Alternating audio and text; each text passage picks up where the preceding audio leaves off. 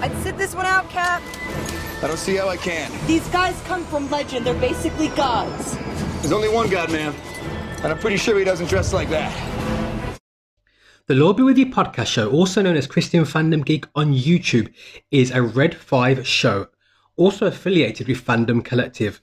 So, enjoy the show, and the Force will be with you very soon on the Lord Be With You podcast show. This is where the fun begins.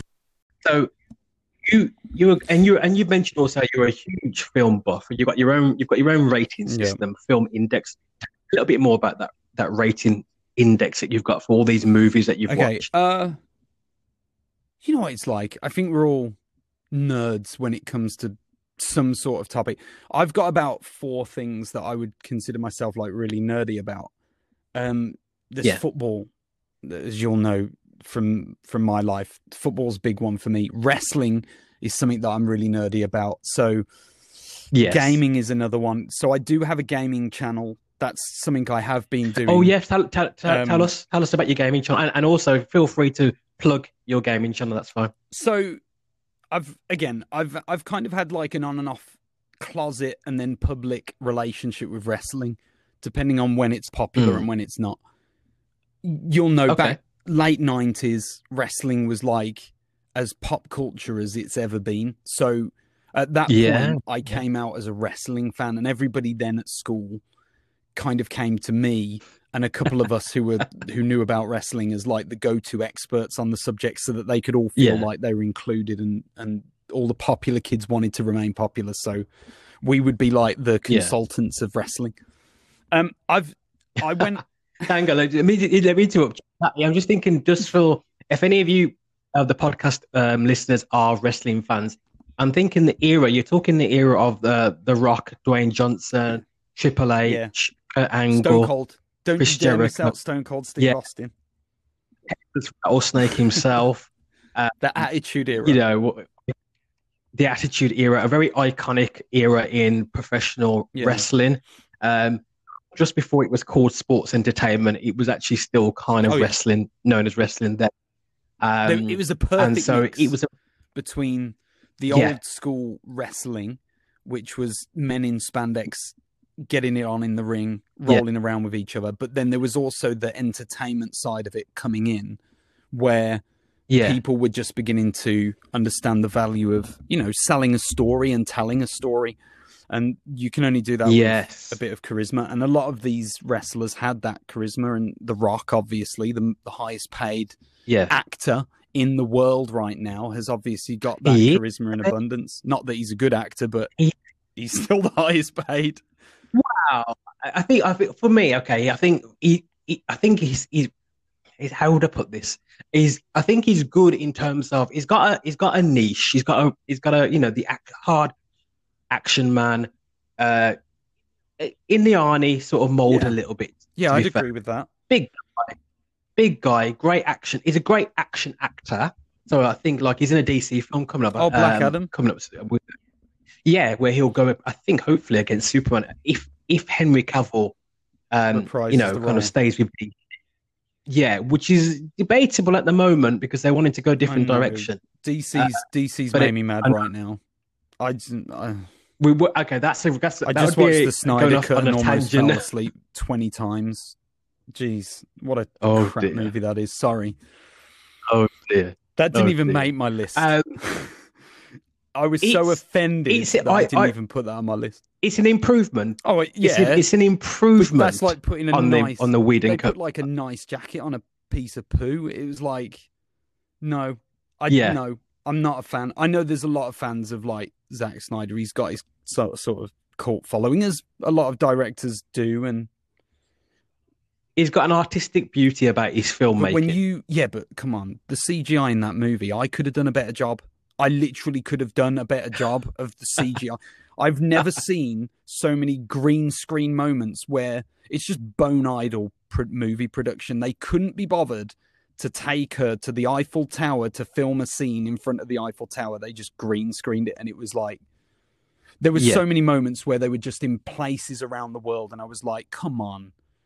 And this is when I look at Lord of the Rings, and I'm Mm. like, they went to New Zealand to film. Do you know how many movies are filmed in They New did. Zealand? Probably one, and that is Lord of the Rings and The Hobbit. Like.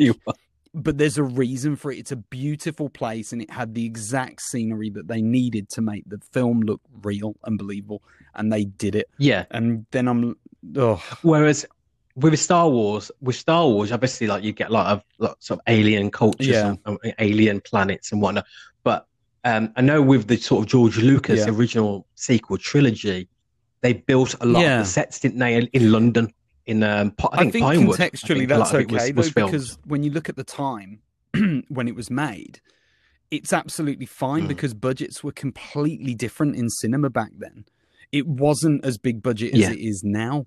The Avengers are allowed to go Mm. all over the world and film on location. Why? Because they've pumped hundreds of millions of dollars into production so they can afford to send all of the cast Yeah. and all of the production crew and everybody else to those countries.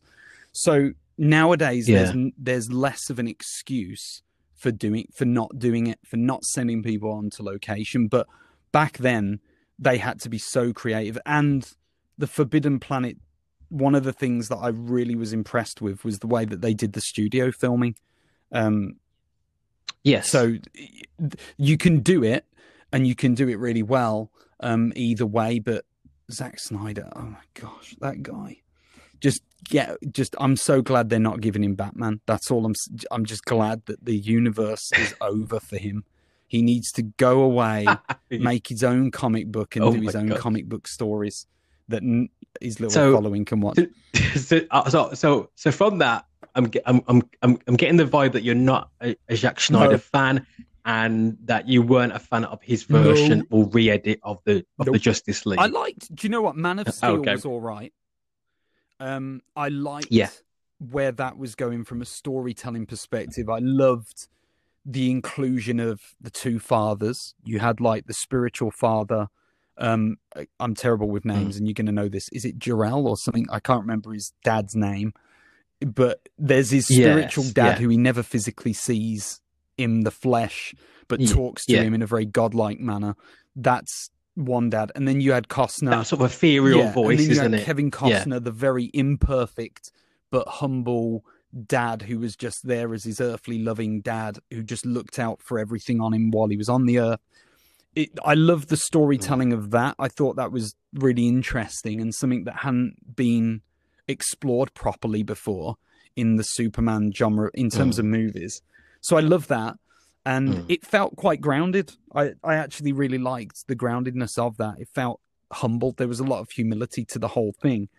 But it just it disappeared with the CGI of his mustache in the later Justice League movie. So it, I just I lost Yeah. interest. And Ben Affleck as Batman flipped me. Um, George Clooney is a better Batman than Ben Affleck.